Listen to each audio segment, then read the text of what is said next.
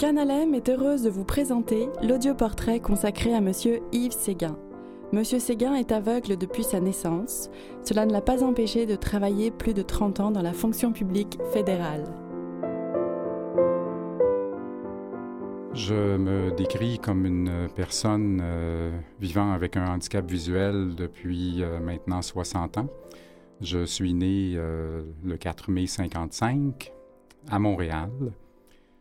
Je me décrirais comme une personne euh, qui a le goût de l'aventure, curieuse de nature, intéressée à relever des défis, certains euh, plus exigeants que d'autres, mais euh, somme toute ayant eu un parcours de vie qui me plaît dans l'ensemble comme euh, pas mal de gens de ma génération, euh, il y avait beaucoup de cas de personnes qui naissaient prématurément et qui étaient placées en incubateur. Et euh, l'oxygène pur endommageait le nerf optique. Et c'est à cause de cette situation-là que j'ai perdu la vue. Je suis né après 26 semaines de grossesse, ce qui n'est pas beaucoup, surtout si on recule 60 ans en arrière. Évidemment,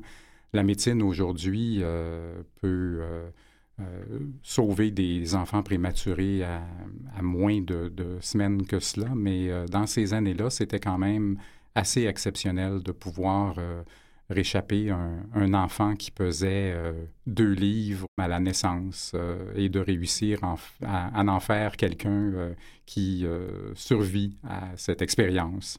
Je pense qu'effectivement, euh, être euh, venu au monde avec un défi quand même de taille a peut-être forgé mon caractère en ce sens que ça m'a peut-être donné le goût dès mon très jeune âge de me battre, de d'explorer le monde, de le découvrir, de me l'approprier à ma façon.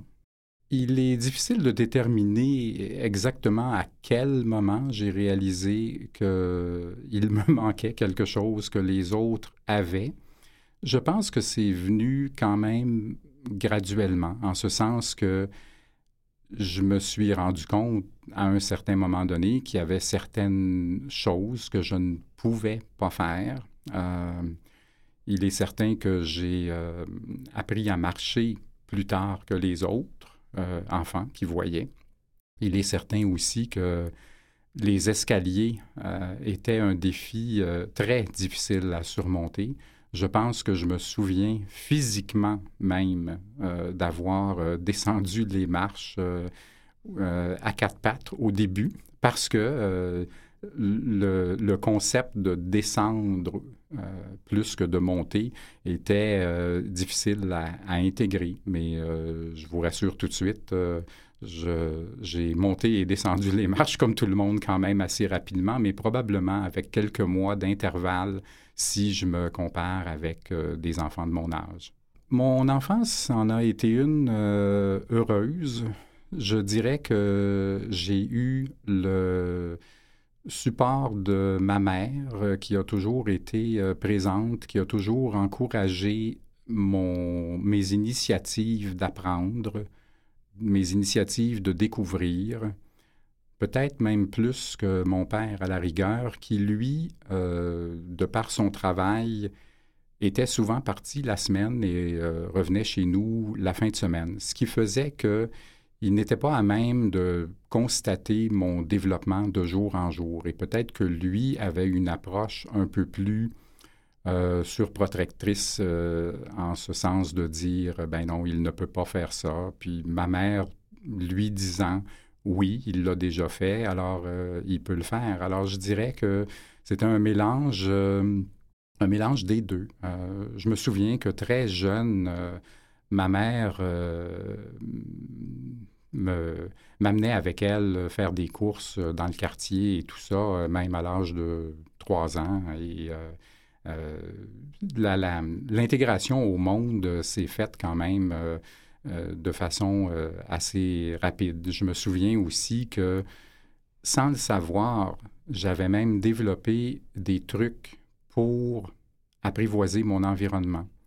À l'âge de, de 4 ans, par exemple, je me souviens très bien aller au dépanneur du coin, aller chercher, euh, ça va avoir l'air sacrilège ce que je dis là, mais un paquet de cigarettes pour mes parents. Euh, c'est sûr que les enfants de 4 ans ne feraient sans doute pas ça aujourd'hui. Les mentalités euh, ont bien changé. Mais ce que je veux illustrer par là, c'est que, évidemment, c'était un quartier très résidentiel. si on remonte 58 ans ou 57 ans en arrière, il y avait beaucoup moins de voitures dans les rues. Évidemment, je ne traversais pas la rue seul à, quatre ans ou trois ans et demi, ou enfin quatre ans ou cinq ans. Mais par contre, par moi-même, j'avais développé ce qu'on appelle l'écolocalisation, c'est-à-dire que je me promenais littéralement sur la rue et à l'occasion, je faisais, c'est pas très euh, radiophonique, mais euh, un bruit qui me donnait par écolocation une idée d'où je me trouvais dans mon environnement.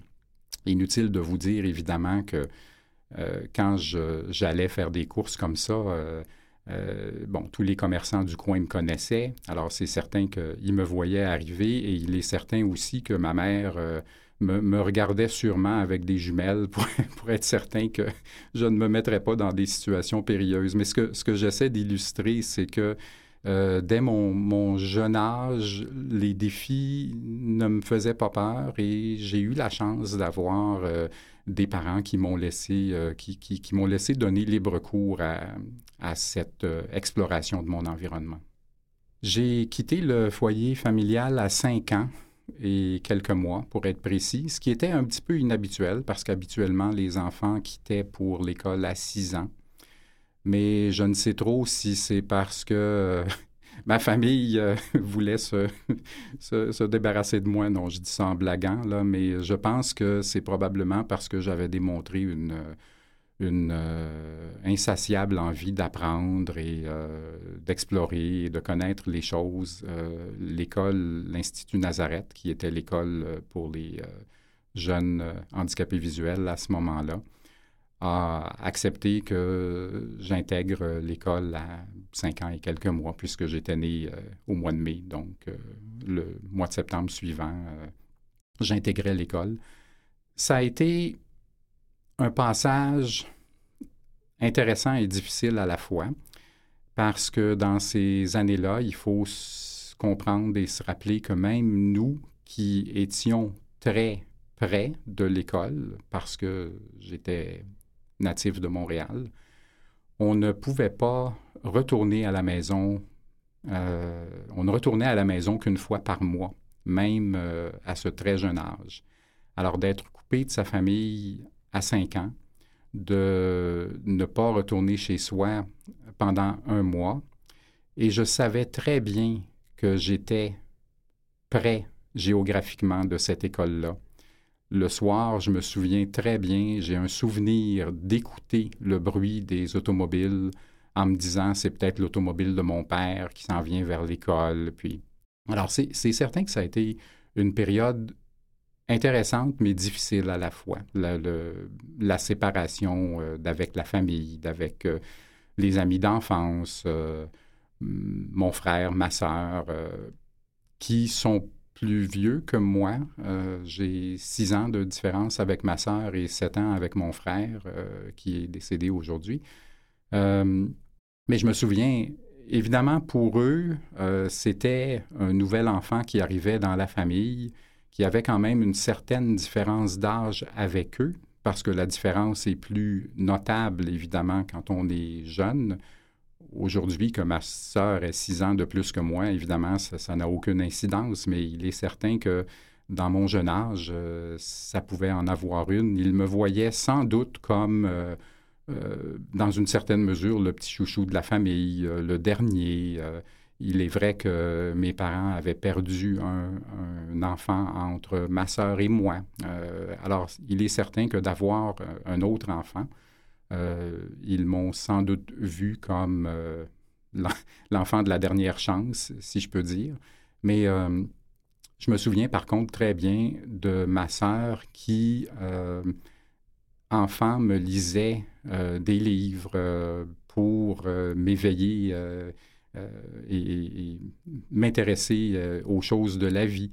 Évidemment, ses choix de lecture étaient plus La Comtesse de Ségur, Les Malheurs de Sophie, Sylvain et Sylvette, des, livres qui répondaient plus peut-être à ses goûts qu'aux miens, mais quand même, le fait qu'elle s'occupait de moi, entre guillemets, ou prenait le temps de, me lire des choses, euh, euh, évidemment, je lui en serai euh, toujours reconnaissant. J'ai aussi compris très jeune qu'on pouvait écouter des histoires qui étaient enregistrées, des histoires qui avaient été endisquées. Alors à ce moment-là, je pouvais être plus sélectif dans ce que je recherchais. Alors c'est sûr que des trucs d'aventure comme Bob Moran ou euh, des aventures de Tintin euh, m'intéressaient peut-être un petit peu plus que euh, les histoires de la comtesse de Ségur. Et ce qui était intéressant aussi, évidemment, c'est qu'il y avait des effets sonores, il y avait des voix, il y avait différents personnages qui avaient différentes voix. Alors c'est certain que ça m'éveillait à tout ce monde du fantastique et de l'extraordinaire. Du centre de recherche atomique de Zbrodj en Zildavie est partie, vous le savez, la première fusée lunaire emportant avec elle Tintin, Milou, le capitaine Haddock, le professeur Tournesol et l'ingénieur Wolf. Or, vous savez aussi qu'on attend anxieusement que les membres de cette étonnante expédition reviennent de leur évanouissement, évanouissement consécutif au départ. Allô, allô, ici la Terre, fusée lunaire, répondez. Allô, allô, ici la Terre, fusée lunaire, répondez. Ici fusée lunaire. Allô, allô, allô, c'est Tintin qui vous parle. Je viens de reprendre connaissance. Le capitaine vient de revenir à lui. Le professeur Tournesol et Monsieur Wolf aussi. Nous sommes tous sains et saufs. Tintin, euh, le voyage à la Lune, euh, dès mon, jeune âge, avant que j'aie l'âge de raison et que je comprenne que c'était peut-être pas le choix de carrière idéal, je, voulais euh, devenir pilote d'avion, je voulais partir à l'aventure, explorer le monde, aller à la découverte.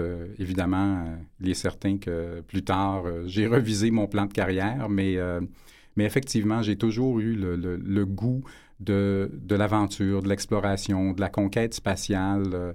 je me souviens même que quand j'étais pensionnaire à Nazareth ou à Louis Braille plus tard, euh, évidemment, nous n'avions pas le droit le soir euh, d'écouter la radio ou euh, des choses comme ça, mais les plus débrouillards d'entre nous possédaient des petits appareils radio, des appareils transistors, comme on les appelait dans ces années-là, qu'on pouvait relativement facilement glisser dans nos poches. Et le soir venu, quand il était le temps de dormir, si on était chanceux, on sortait l'appareil discrètement sans que le surveillant nous voie pour le glisser en dessous de l'oreiller et euh, de cette façon-là, on pouvait euh, écouter ce qu'on voulait. Et la plupart du temps, je réussissais à hum, déjouer euh, les surveillants de l'époque et ils n'étaient pas conscients que j'utilisais un appareil radio.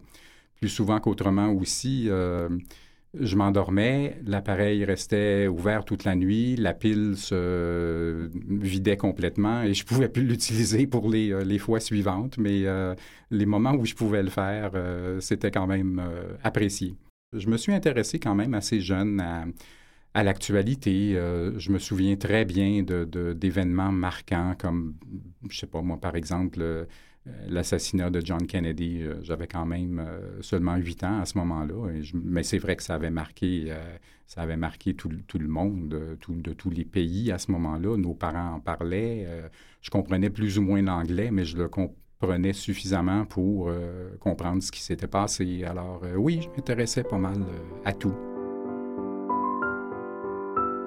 Quand on est enfant, tous les rêves sont, possibles. Euh, on, ne voit pas de, barrières. Euh, qu'elles existent ou non, ça a plus ou moins d'importance. Euh, si c'est dans notre imaginaire, on le fait. Et enfin, on en rêve. Et, plus tard, on se rend compte qu'on ne peut peut-être pas le faire. Mais, mais je me souviens très bien aussi quand j'étais jeune avec des cousins, des cousines ou des amis du quartier, je me souviens très bien avoir monté ou scénarisé différentes aventures avec bruit de fond et tout et tout. Et euh, On, je mettais mes, mes, mes, amis, mes cousins, mes cousines à contribution. On enregistrait ça sur, sur des, des, des, appareils cassettes à ce moment-là. Puis je me faisais un, monde imaginaire, je dirais, euh, que j'essayais de, rendre réel. Et puis peut-être une anecdote aussi qui, qui euh, est peut-être intéressante aujourd'hui, mais qui l'a été moins sur le coup.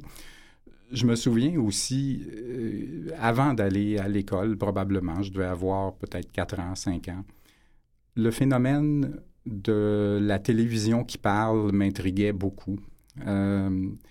Il faut dire qu'à ce moment-là, les appareils de télé, c'était de très gros meubles euh, en bois, avec à l'arrière un espèce de panneau, euh, ni plus ni moins euh, semi-bois ou cartonné, qui était relativement facile à enlever, étonnamment, parce que c'était pas très sécuritaire. Et moi, je, pensais, dans ma naïveté enfantine, que les gens étaient dans la grosse boîte qui était la télévision. Alors moi, je voulais les voir, je voulais leur toucher, je voulais... Euh, alors une bonne journée, je me suis décidé d'enlever le fameux panneau. Et évidemment, les appareils télé, à ce moment-là, fonctionnaient avec des lampes, avec des, euh, capaciteurs, avec, euh, en tout cas, toutes sortes de trucs électriques qu'il n'est pas souhaitable de toucher. Et je l'ai appris à mes dépens. Euh, et euh, j'ai eu euh, le choc de ma vie en le faisant. Et là, j'ai compris que non, les petits personnages que j'entendais n'étaient pas vraiment dans la télé, mais je ne pouvais pas les, les voir à ma façon. Il fallait que je me contente de les écouter.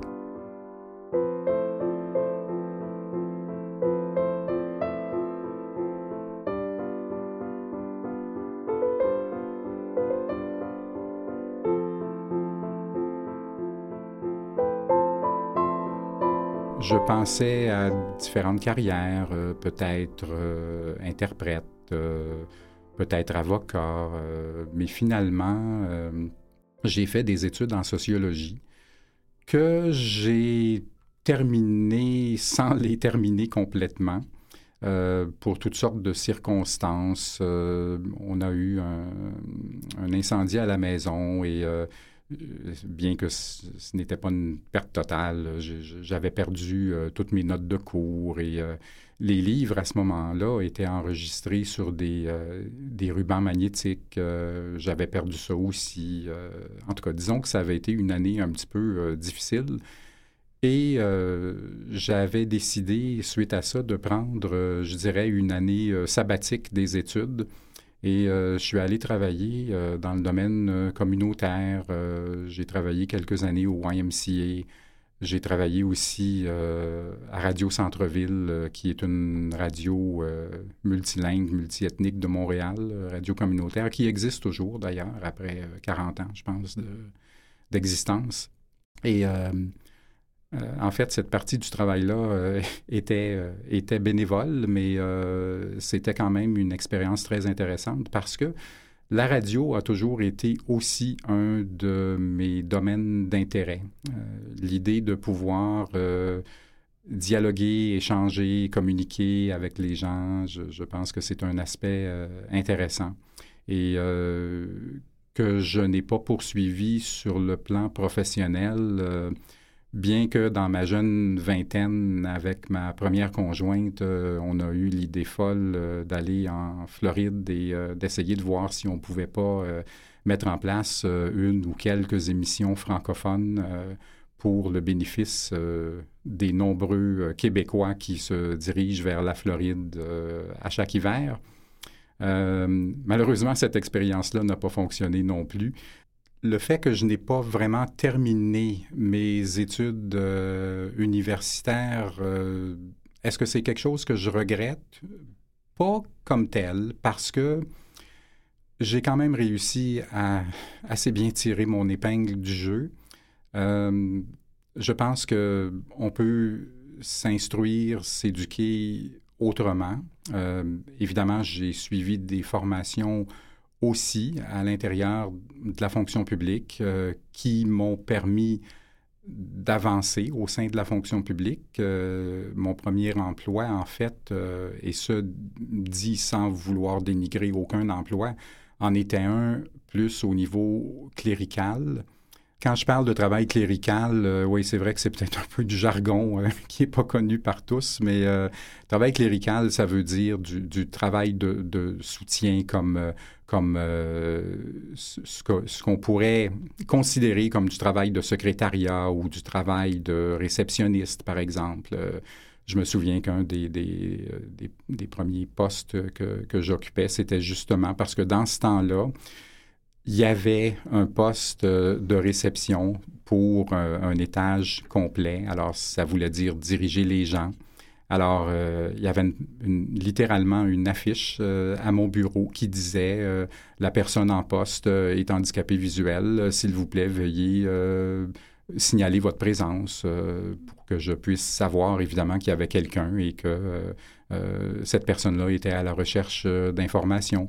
Et, aussi, je dirigeais les appels parce que c'est un concept que les plus jeunes euh, ne comprendront probablement pas.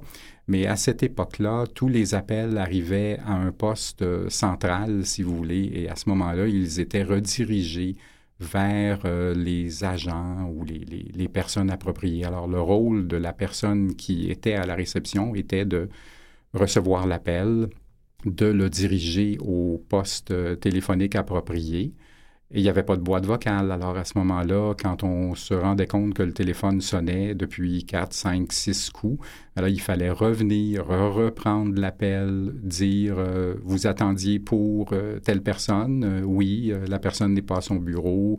Alors il fallait prendre un message, il fallait ensuite acheminer les messages aux, bonnes personnes. Alors, c'était quand même euh, complexe, je vous dirais, comme, euh, comme travail. C'est sûr que c'est un, un, type d'emploi qui existe pratiquement plus aujourd'hui parce que tout le monde a son propre poste téléphonique avec sa boîte vocale et tout et tout, mais dans ces années-là, ce n'était pas la façon de procéder.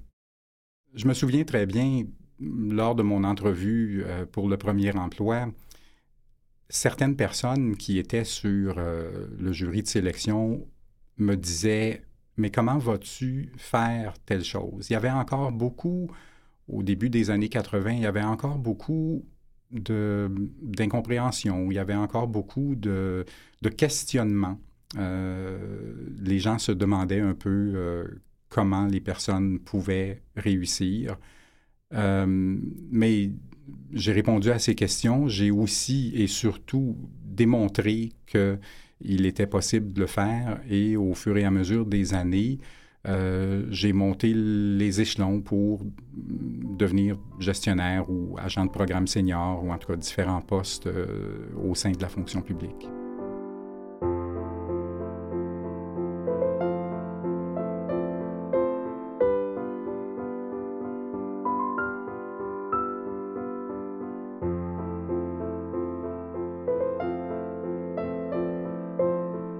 Plus tard, euh, j'ai occupé effectivement différents postes, dont probablement celui qui était le plus euh, important en termes euh, de mes intérêts et de temps, de période de temps, c'était la gestion d'un centre de technologie adapté pour les employés fédéraux qui vivent avec un handicap, pas seulement visuel, mais ça pouvait être tout type de handicap. Évidemment, ça impliquait d'être au fait des nouvelles technologies. Ça euh, supposait aussi d'établir des contacts avec euh, toutes les compagnies, euh, que ce soit canadiennes ou même américaines ou européennes, qui distribuaient ou fabriquaient ce, ce genre d'équipement. Ça impliquait aussi, évidemment, faire des sessions d'information auprès des gestionnaires de tous les autres euh, ministères fédéraux parce que euh, il fallait euh, sensibiliser les gens que oui, embaucher une personne qui vit avec une réalité différente, qui est un handicap, c'est possible. Il y a des moyens pour y pallier. Et notre rôle était de faire la promotion de cette, de cette possibilité-là, de fournir les équipements appropriés au début, euh, les, ordinateurs euh, devaient être équipés euh, avec des, synthèses vocales, par exemple. Aujourd'hui, si on pense au monde, au monde des ordinateurs, surtout ceux qui sont fabriqués par Apple, pour ne pas nommer la compagnie, ceux, là ont déjà la synthèse vocale intégrée, mais dans ces années-là, ce n'était pas le cas. Il y avait une panoplie d'équipements plus euh, hétéroclites les uns que les autres et, et j'avoue que de, coordonner tout ça, de s'assurer qu'on avait une balance qui respectait les demandes, qui comblait les besoins de différents types de personnes handicapées, c'était quand même euh, assez, euh, assez difficile à faire, mais euh, c'était encore là un, défi intéressant. Sur un plan personnel et sur le fait que ce centre-là existe, oui, je pense que ça fait une différence dans l'embauche euh, des personnes euh, qui vivent avec un, handicap. Euh, ce que je peux dire, c'est que avec les coupures, avec la situation économique, avec le marché du travail qui est de plus en plus excessivement compétitif, il est peut-être un peu plus difficile euh, d'être embauché euh, dans des grandes entreprises, euh, comme le gouvernement peut en être une. Mais en même temps que je dis ça, je dois aussi reconnaître que les avancements technologiques font en sorte aussi que c'est sans doute, dans une certaine mesure, plus facile parce qu'il y a de l'équipement plus euh, adapté, plus facilement euh, disponible. Est-ce que c'est plus facile maintenant que ça l'était? Sur certains aspects, oui. Sur d'autres, non. Alors, je pense que c'est pas une question qu'on peut trancher facilement au, couteau. C'est jamais noir, c'est jamais blanc. Il y a tout le temps des nuances euh, à faire dans ce domaine-là comme dans bien d'autres. Ce centre-là, je crois qu'il a fermé en 2005, si je me souviens bien. Euh, euh, moi, j'y étais euh, déjà plus à ce moment-là. J'avais quitté pour, pour un, autre, un autre emploi. Alors, ça fait quand même une dizaine d'années, mais il faut que je dise aussi que certains autres ministères ont, ont créé leur propre mini-centre technologique, si vous voulez. Alors, ça ne veut pas dire que parce que ce centre-là spécifiquement n'existe plus, qu'il n'y a plus de, support euh, pour les employés handicapés. Il y en a encore, ça a pris différentes formes, mais euh, oui, je pense que bien que j'ai quitté la fonction publique, alors je ne suis plus tout à fait autant au fait de ce qui s'y passe euh, depuis les dernières années. Mais je, pense que l'élan qui a été inculqué à ce moment-là, j'ose croire qu'il demeure toujours au fil des années. En seconde partie, Yves Séguin nous parle des débuts de la magnétothèque, puisqu'il en était. Dans deux petites minutes sur Canal M, restez avec nous. Sur Canal M, nous retrouvons Yves Séguin qui nous raconte les débuts de la magnétothèque, puisqu'il en était. La magnétothèque, qui est maintenant connue sous le nom de Vues et Voix, a débuté il y a de très nombreuses années L'idée embryonnaire de tout ça, euh, c'était un groupe d'étudiants dont je faisais partie qui obtenaient des livres en anglais essentiellement, enregistrés sur bande de Recordings for the Blind, qui était une organisation américaine. Et on a eu l'idée de tester le concept, à savoir si on pouvait réaliser la même chose ici au Québec égoïstement d'abord pour nos propres besoins d'étudiants. Et euh, ce qu'on a fait, en fait, c'est que l'été, je pense que c'était l'été 76, si mes souvenirs sont bons, ou peut-être même 75, on a recruté des bénévoles et on leur demandait de venir faire des tests d'enregistrement chez nous, chez mes parents, au sous-sol. On avait aménagé une pièce qui nous servait de mini-studio. Évidemment, ça n'a rien de comparable avec euh, les studios de, vues et voix d'aujourd'hui.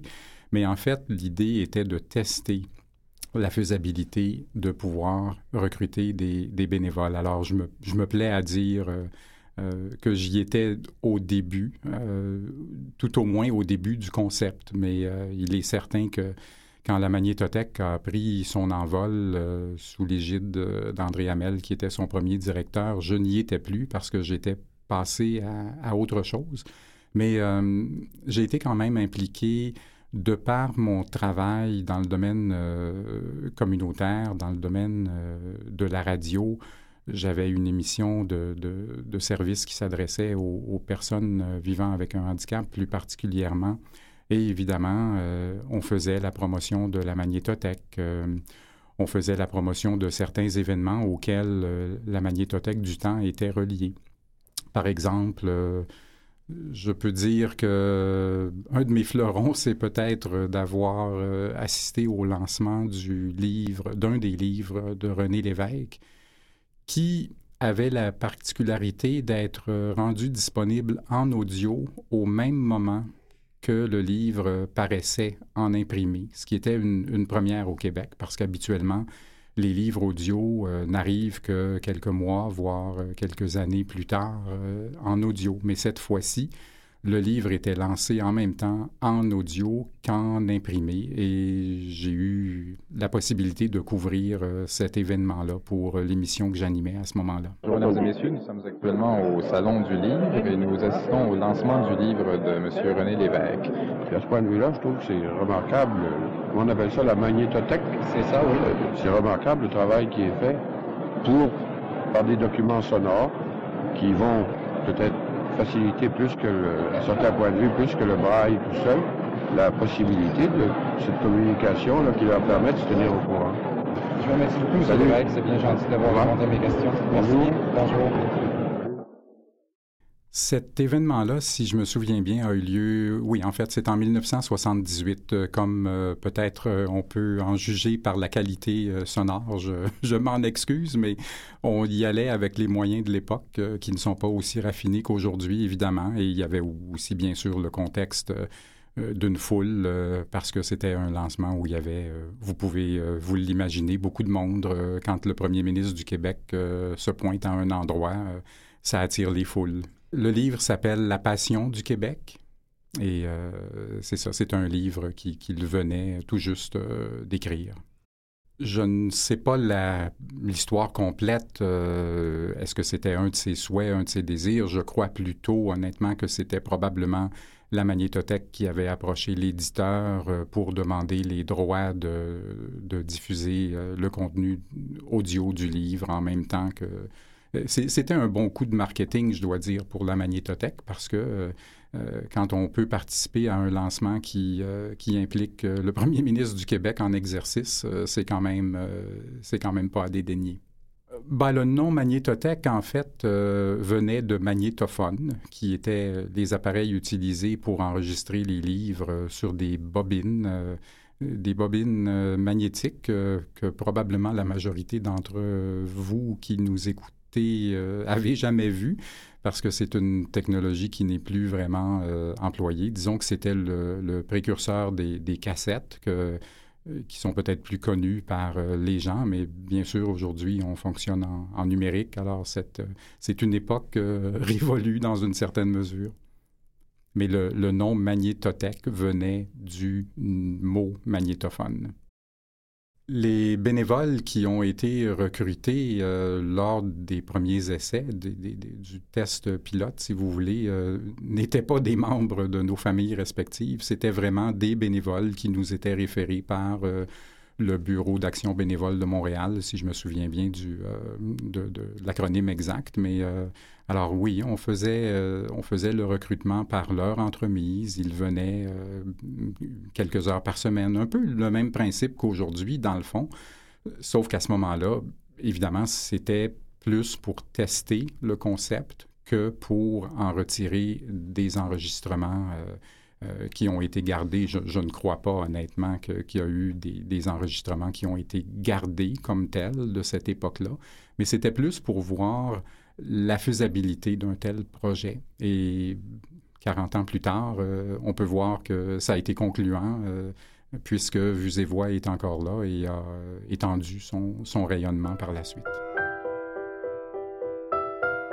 L'idée d'y aller avec un projet pilote, euh, je pense que c'est comme pour toute nouvelle initiative, on voulait voir si la réponse des gens serait suffisante pour justifier l'élaboration d'un plus gros projet qui nécessitait la demande d'une incorporation au niveau provincial, la demande de subventions et, tout ce, que la mise en place d'un organisme peut euh, impliquer. Parce que il fallait quand même faire connaître le concept, le fait de demander à quelqu'un de venir quelques heures par semaine lire une partie de livre dont il n'aurait peut-être pas lu le début ni la fin, euh, de donner de son temps pour un produit qui, dans le fond, ne pourrait pas utiliser, mais qui servirait à quelqu'un d'autre. C'était simplement l'idée de pouvoir euh, tester la réponse des gens et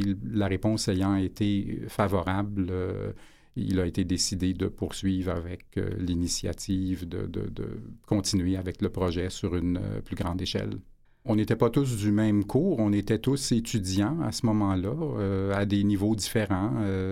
moi, je pense que dans ces années-là, j'étais au cégep, d'autres étaient à l'université, mais le, le, dénominateur commun, c'était que on avait beaucoup de difficultés à trouver des textes qui nous permettaient de poursuivre euh, nos études euh, parce que il fallait se fier à des collègues étudiants, il fallait se fier à des membres de la famille euh, qui, qui, avaient leurs propres obligations, leurs propres intérêts qui n'étaient pas nécessairement les nôtres. Et le fait de pouvoir obtenir des livres rapidement euh, enregistré de façon professionnelle nous apparaissait comme euh, une lacune qui se devait d'être euh, comblée à ce moment-là. Il y, a, a, eu une association d'étudiants qui a été créée en 1974, si ma mémoire est bonne. je pense qu'il y a quelqu'un qui en a fait référence dans un autre audioportrait qui a été fait, qui s'appelait l'AVEC, l'Association des handicapés visuels étudiants du Québec. Et encore là, on avait aussi fait un, congrès de fondation pour cette association-là. On avait même euh, fait de la publicité à la radio. On a même passé à des tribunes téléphoniques, euh, André Hamel et moi, entre autres. Je me souviens d'une d'une ou deux émissions euh, qu'on avait fait de ligne ouverte de minuit à 3 heures le matin. Il faut le faire quand même. Mais euh, avec tout ce que ça implique, euh, disons qu'il y avait des gens qui, comment dirais-je, n'étaient pas très cohérents dans leurs questions. Mais, mais quand même, l'idée est venue de ce congrès-là qui a regroupé les étudiants qui avaient en fait les mêmes besoins. Et cette association-là d'étudiants, par la suite, a donné naissance à la fondation du, RAC, le regroupement des aveugles et amblyopes du Québec, euh, qui est connu et encore en existence aujourd'hui. Mes parents étaient évidemment favorables à l'idée. Euh, je n'ai pas, euh, approprié le sous-sol sans leur permission. Alors non, mes parents étaient réceptifs à cette idée-là et il euh, n'y a, pas eu de, a pas eu de problème euh, à ce niveau-là. J'ai perdu de vue, sans jeu de mots, André Hamel. Euh, malheureusement, j'avoue que j'aimerais peut-être recommuniquer avec lui, ne serait-ce que pour se remémorer ce bon vieux temps et d'autres anecdotes de cette époque-là. Ensuite, il y a eu une euh, campagne de levée de fonds pour la magnétothèque. Euh, j'avoue que je ne me souviens pas de l'année exacte, mais ça devait être probablement en 1979, je pense, alors que je n'étais plus impliqué comme tel à la magnétothèque, mais j'étais encore euh, impliqué dans le milieu communautaire avec l'émission de, radio dont on a parlé tantôt. Et, oui, il y a eu une, une campagne de levée de fonds de la magnétothèque, la première laquelle réunissait euh, de nombreux membres euh, de la colonie artistique du temps, euh, qui réunissait aussi des bailleurs de fonds importants d'entreprises québécoises, parce que, comme vous pouvez sans doute l'imaginer, mettre sur pied et démarrer un tel projet nécessitait beaucoup de, travail, de sous euh, pour euh, mettre sur pied les cabines d'enregistrement, acheter le matériel nécessaire et tout ça. Et euh, peut-être que ça me permet de, faire un, petit parallèle entre un moment de mon passé, quand j'étais plus jeune, et justement cette campagne de financement. Encore une fois, j'interviewais des gens qui y participaient pour obtenir leurs impressions sur l'œuvre que voulait poursuivre la, la. Et il y a une personne, entre autres, que j'avais interviewée à ce moment-là, qui euh, avait euh, une, incidence euh, dans ma vie de jeune écolier à Nazareth et cette campagne de financement-là à ce moment-là. Nous avons maintenant l'honneur d'avoir avec nous Tante Lucille au micro de Radio Centre-Ville. Je serais bien curieux de connaître la réaction de Tante Lucille face à la magnétothèque et face aux possibilités d'enregistrer des comptes pour les jeunes handicapés visuels. Je dois vous dire que moi, il y a bien longtemps euh, euh, que je suis en contact avec les aveugles. Euh, premièrement, quand j'avais 17 ans, j'étais lectrice pour une personne aveugle qui m'avait dit à ce moment-là, vous devriez faire, vous allez faire quelque chose avec votre voix. Ou vous serez une chanteuse ou vous ferez une diseuse. Et puis, quelques années après, quand j'ai commencé à être tante Lucille, peut-être quatre ou cinq ans après, euh, on m'a dit, voulez-vous venir à l'Institut Nazareth pour raconter des contes? Alors là, j'ai trouvé que c'était les meilleurs auditeurs que j'avais jamais rencontrés. Ils m'écoutaient en souriant. Je dois vous dire que je me souviens de votre passage à l'Institut Nazareth. Euh, j'y étais à ce moment-là. Bien, certainement. je ne pourrais pas vous dire en quelle année, mais je m'en souviens euh, comme si c'était hier, parce que c'est effectivement, euh, ça, avait marqué beaucoup notre, notre vie de jeunes étudiants à ce moment-là. Ça me fait bien plaisir de vous rencontrer aujourd'hui. J'espère que vous avez gardé un bon souvenir de Temple Lucille. Un très, très bon souvenir. Les plus vieux d'entre nous, euh, ceux de mon âge, se rappelleront sans doute d'elle. C'était une dame qui faisait à tous les samedis matins à Radio-Canada, à la radio, la lecture de contes. Euh, je pense que la plupart du temps, c'était des contes qu'elle écrivait elle-même.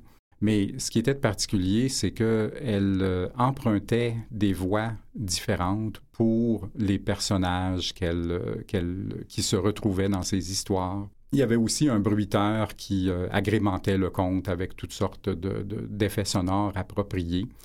Et encore une fois, pour nous, comme jeunes handicapés visuels, ça nous donnait accès à hum, des contes qui se retrouvaient euh, sur euh, un support écrit, mais qui n'étaient pas nécessairement accessibles autrement. Alors, cette émission-là a duré d'ailleurs pendant de très nombreuses années. Je pense que c'est 28 euh, ou 30 ans.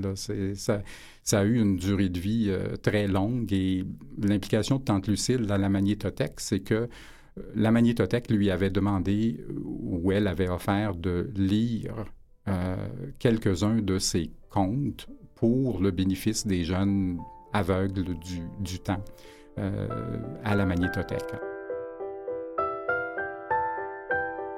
Maintenant, je suis un bienheureux retraité, comme je me plais à le dire, euh, depuis 2011. Euh, Et euh, je vis cette retraite de différentes façons. la lecture, la musique, l'Internet, les technologies ont toujours un intérêt pour moi. Pendant quelques temps, quelques années, j'ai fait même des chroniques à Canalem sur la technologie présenter justement des nouveaux équipements, en faire des démonstrations pour euh, essayer de les faire euh, connaître aux, euh, aux, personnes intéressées. Encore là, faire à l'occasion des entrevues de, représentants de, compagnies qui développent ces, ces équipements-là. par exemple, je peux vous donner l'exemple d'un système GPS de, qui a été développé pour euh, les personnes vivant avec un handicap visuel. Alors effectivement, euh, j'en ai fait la démonstration en, allant sur la rue, soit à pied ou en voiture. Rassurez-vous, c'est pas moi qui conduisais, mais pour simplement faire la démonstration de ce que le GPS pouvait nous donner comme information dans notre environnement. Disons que on parle de moments forts, euh, ben, il y en a eu quelques-uns, mais euh, je pourrais peut-être relater le fait que, ben, comme je le disais précédemment, tout l'aspect euh, scientifique, voyages spatiaux et tout ça m'a toujours intéressé. Et mon épouse, sachant cela, a eu l'idée d'amasser des, des dollars voyage pour mon 50e anniversaire auprès de ma famille, mes amis, etc., etc. Et ce qui nous a permis par la suite d'aller assister à un, départ, un décollage de navette spatiale en Floride. Encore là, grâce à mon initiative, j'ai écrit à l'agence, euh, spatiale canadienne et j'ai demandé, étant donné qu'il y avait un astronaute canadien à bord de la mission qui décollait, j'ai demandé si on pouvait être inclus dans la délégation canadienne, parce qu'évidemment, il y en avait une. Et euh, on nous a permis de le faire. Évidemment, il ne payait pas nos dépenses, mais ce que ça nous permettait de faire, c'était d'avoir un accès privilégié à, tout le monde euh, qui était relié de près ou de loin avec la mission. Euh, on soupait au restaurant et à la table d'à côté, c'était Julie Payette qui était en grande discussion avec des, euh, ingénieurs de la NASA et ça nous permettait aussi d'assister au décollage dans la section VIP. L'endroit le plus près, on était en fait au même endroit que les familles des, astronautes qui, quittaient. Alors, ça a été une expérience extraordinaire euh, qui, euh, bien que je ne l'ai pas vu décoller, euh, je peux vous dire que la puissance du départ, la vibration qu'on ressent est, pratiquement indescriptible. Et évidemment, il y a toujours l'élément de, de, ne pas savoir ce qui va arriver. On sait qu'il y a eu malheureusement des, des incidents malheureux impliquant les navettes spatiales parce que ça a toujours été des véhicules euh, expérimentaux, dans le sens que c'était de la technologie qui, euh, qui, se développait au fur et à mesure de l'utilisation. Et euh, heureusement, le, lancement auquel on a assisté s'est très bien passé. Il n'y a pas eu d'incident, sauf qu'un journal local a eu vent de notre, de notre idée de, fou, d'une personne aveugle qui va voir un, un, départ de navette spatiale. Ils ont fait un article sur nous. Ce que ça a fait aussi, c'est que ça fait en sorte que nos employeurs nous ont demandé de faire une présentation pour parler de notre expérience. Et encore une fois, euh, j'ai eu l'idée d'essayer d'inviter un astronaute euh, de l'agence canadienne et ils ont accepté et on a fait une présentation en compagnie de Chris Hadfield qui, vous le savez sans doute, euh, s'est acquéri une, une, notoriété et une réputation peu enviable il avait des, euh, millions de, personnes qui le suivaient sur Twitter durant sa mission de, six mois dans l'espace. Et euh, Chris Hadfield est, effectivement un homme euh, d'exception, je vous dirais, de par son bagage scientifique, de par son, son intérêt pour la personne humaine, quelle qu'elle soit. Je me souviens très bien que quand on était au cocktail lors du, du, lancement de la navette spatiale, il est venu s'asseoir à notre table et jasait avec moi comme s'il m'avait connu euh, depuis toujours. Et euh, euh, le fait que j'étais une personne vivant avec un handicap visuel et que lui était quand même avec une notoriété très importante ne l'a pas empêché de m'aborder, de discuter avec moi et d'accepter de venir faire cette présentation avec, avec nous pour nos employeurs respectifs. Merci Suzanne, merci Yves. Yves a dit quelque chose d'important euh, à moi. Euh, un grand partie de ma vie, c'était euh, tous les rêves sont permis. Nous sommes chanceux, je pense, d'être canadienne d'être ici, pas seulement dans ce pays, mais aussi dans ce temps, quand les rêves sont permis pour presque tous les, les résidents ici. Et le but de notre mission, était d'installer le Canada-2 sur la station. C'était nécessaire de sortir de la navette, de faire une partie de ça par main. Quand j'ai sorti de la navette, le, son, euh, vous êtes dans un scaphandre, dans un, costume, euh, euh, et donc il n'y a aucun son dans l'espace parce qu'il n'y a aucun air. Ce n'est pas possible de transférer l'énergie d'un bruit vers les oreilles, et donc c'est absolument tranquille. Mais comme astronaute, peut-être vous avez vu le, film 2001, euh, A Space Odyssey. Euh, il y a une, sortie dans ça. Et euh, c'est juste le son de, comment on dit ça, souffle, de, breathing. Qui respire. Oui, qui respire, le, son de respiration, seulement. Et comme astronaute, au dehors de la navette, ça c'est le son, le son de respiration. Euh, et de temps en temps avec la radio de communication, avec euh, la station et avec le Capcom sur Terre. Mais c'est juste ça. Vous êtes absolument seul. Certaines personnes ont des réactions diverses vis-à-vis de la déficience visuelle et les, les individus qui la, la, vivent. Certaines personnes voient ça comme euh, une leçon de courage, euh, que c'est donc extraordinaire de, de voir ce que les personnes handicapées visuelles accomplissent. Je pense qu'on a tous nos défis, handicapés ou non. Euh, certaines personnes ont des défis plus grands que les autres. certaines personnes réussissent à les relever peut-être plus facilement que d'autres. Le message, je pense, que j'aimerais laisser aux, gens, c'est que oui, les rêves sont permis. Les jeunes qui vivent aujourd'hui avec une déficience visuelle, je vous encouragerais à croire en vos rêves, à prendre les moyens pour les réaliser, à revendiquer les choses qui, à votre point de vue, ne sont pas là pour vous permettre de les, euh, de les réaliser. Je pense aussi que je voudrais peut-être laisser comme message que ça me désole un peu de constater qu'en 2015, on assiste encore à des événements et je sais que c'est un parmi tant d'autres et que ça ne reflète pas nécessairement la société en général, mais quand je pense à, l'incident qui s'est passé euh, tout récemment, euh, la candidate, euh, la jeune fille euh, qui, a dit à, l'émission de télé-réalité un souper presque parfait, qui est allé dire Ah, les personnes handicapées, ça devrait être mis à part, puis ça sert à rien, puis ça coûte trop cher, puis etc., etc. de voir que d'autres participants semblaient rire de cet énoncé-là. Le fait de savoir qu'elle l'a dit à plus d'une reprise, parce qu'elle l'a même dit lors de cette émission-là, ben, quand j'ai dit ça à mon amie, elle m'a regardé, euh, puis si elle avait eu des poignards dans les yeux, euh, elle m'aurait tué, ou en tout cas, je paraphrase un peu, là. Mais je suis convaincu que cet événement-là, de par le tollé de commentaires qu'elle a reçus, j'ose croire que ça va changer son opinion sur euh, les personnes qui vivent avec un handicap.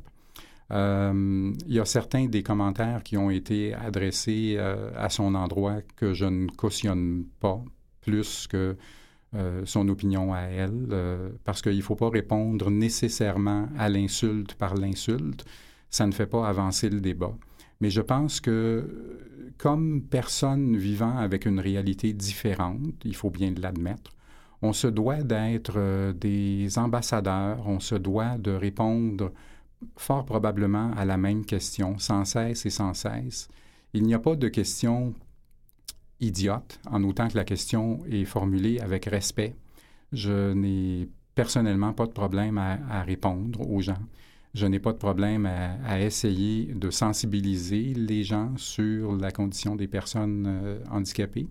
Et je, voudrais aussi dire, par contre, que à l'opposé de tout ça, ce qui me fait plaisir aussi, c'est de constater qu'il y a quand même euh, une évolution euh, de la perception des gens. Je me souviens, entre autres, d'un événement relativement récent. J'étais à un brunch familial dans un restaurant. On était très, très, très nombreux alentour de, de grandes tables. Alors, il y avait un niveau de bruit évidemment très important. Et je me souviens très bien que la serveuse qui prenait nos, commandes m'effleurait la main pour me signifier qu'elle s'adressait à moi. Parce que si elle avait simplement dit euh, Voulez-vous autre chose je n'aurais pas nécessairement su qu'elle s'adressait à moi. Mais le simple fait, à cause du niveau de bruit, qu'elle m'effleurait la main, je comprenais immédiatement et tout de suite qu'elle s'adressait à moi. Et je lui ai même dit, j'ai pris l'occasion de lui dire euh, que j'appréciais son geste et que j'appréciais euh, sa sensibilité à composer avec la situation dans laquelle elle était, c'est-à-dire de servir une personne qui ne la voyait pas. Mais je pense qu'on se doit d'être euh, des ambassadeurs et de, continuer à sensibiliser les gens qui, la plupart d'entre eux, ont sûrement euh, de la bonne volonté, mais ne savent pas toujours comment s'y prendre et ont parfois des comportements maladroits. J'ai rencontré peut-être euh, l'incompréhension de certaines personnes, l'indifférence de d'autres, euh, le fait que certaines personnes euh, prétendent savoir ce que l'on peut ou ne, ou ne peut pas faire sans nous consulter ou nous le demander. C'est pas parce que on vit une situation de handicap que on n'a pas. Tout, tout, tout, le monde a des défis, tout le monde a des, des, forces, des faiblesses. C'est vrai pour tout le monde. Alors, moi, je pense en fait que tout le monde est handicapé euh, d'une manière ou de l'autre. Si j'avais vu, est-ce que ma vie aurait été différente? Euh, ben, peut-être euh, à cause de ce que j'ai dit au départ, euh, peut-être que j'aurais fait un pilote d'avion finalement ou, autre chose. Mais est-ce que ça aurait été foncièrement différent? Je ne pense pas. J'aurais sans doute utilisé des moyens différents pour euh, faire des choses.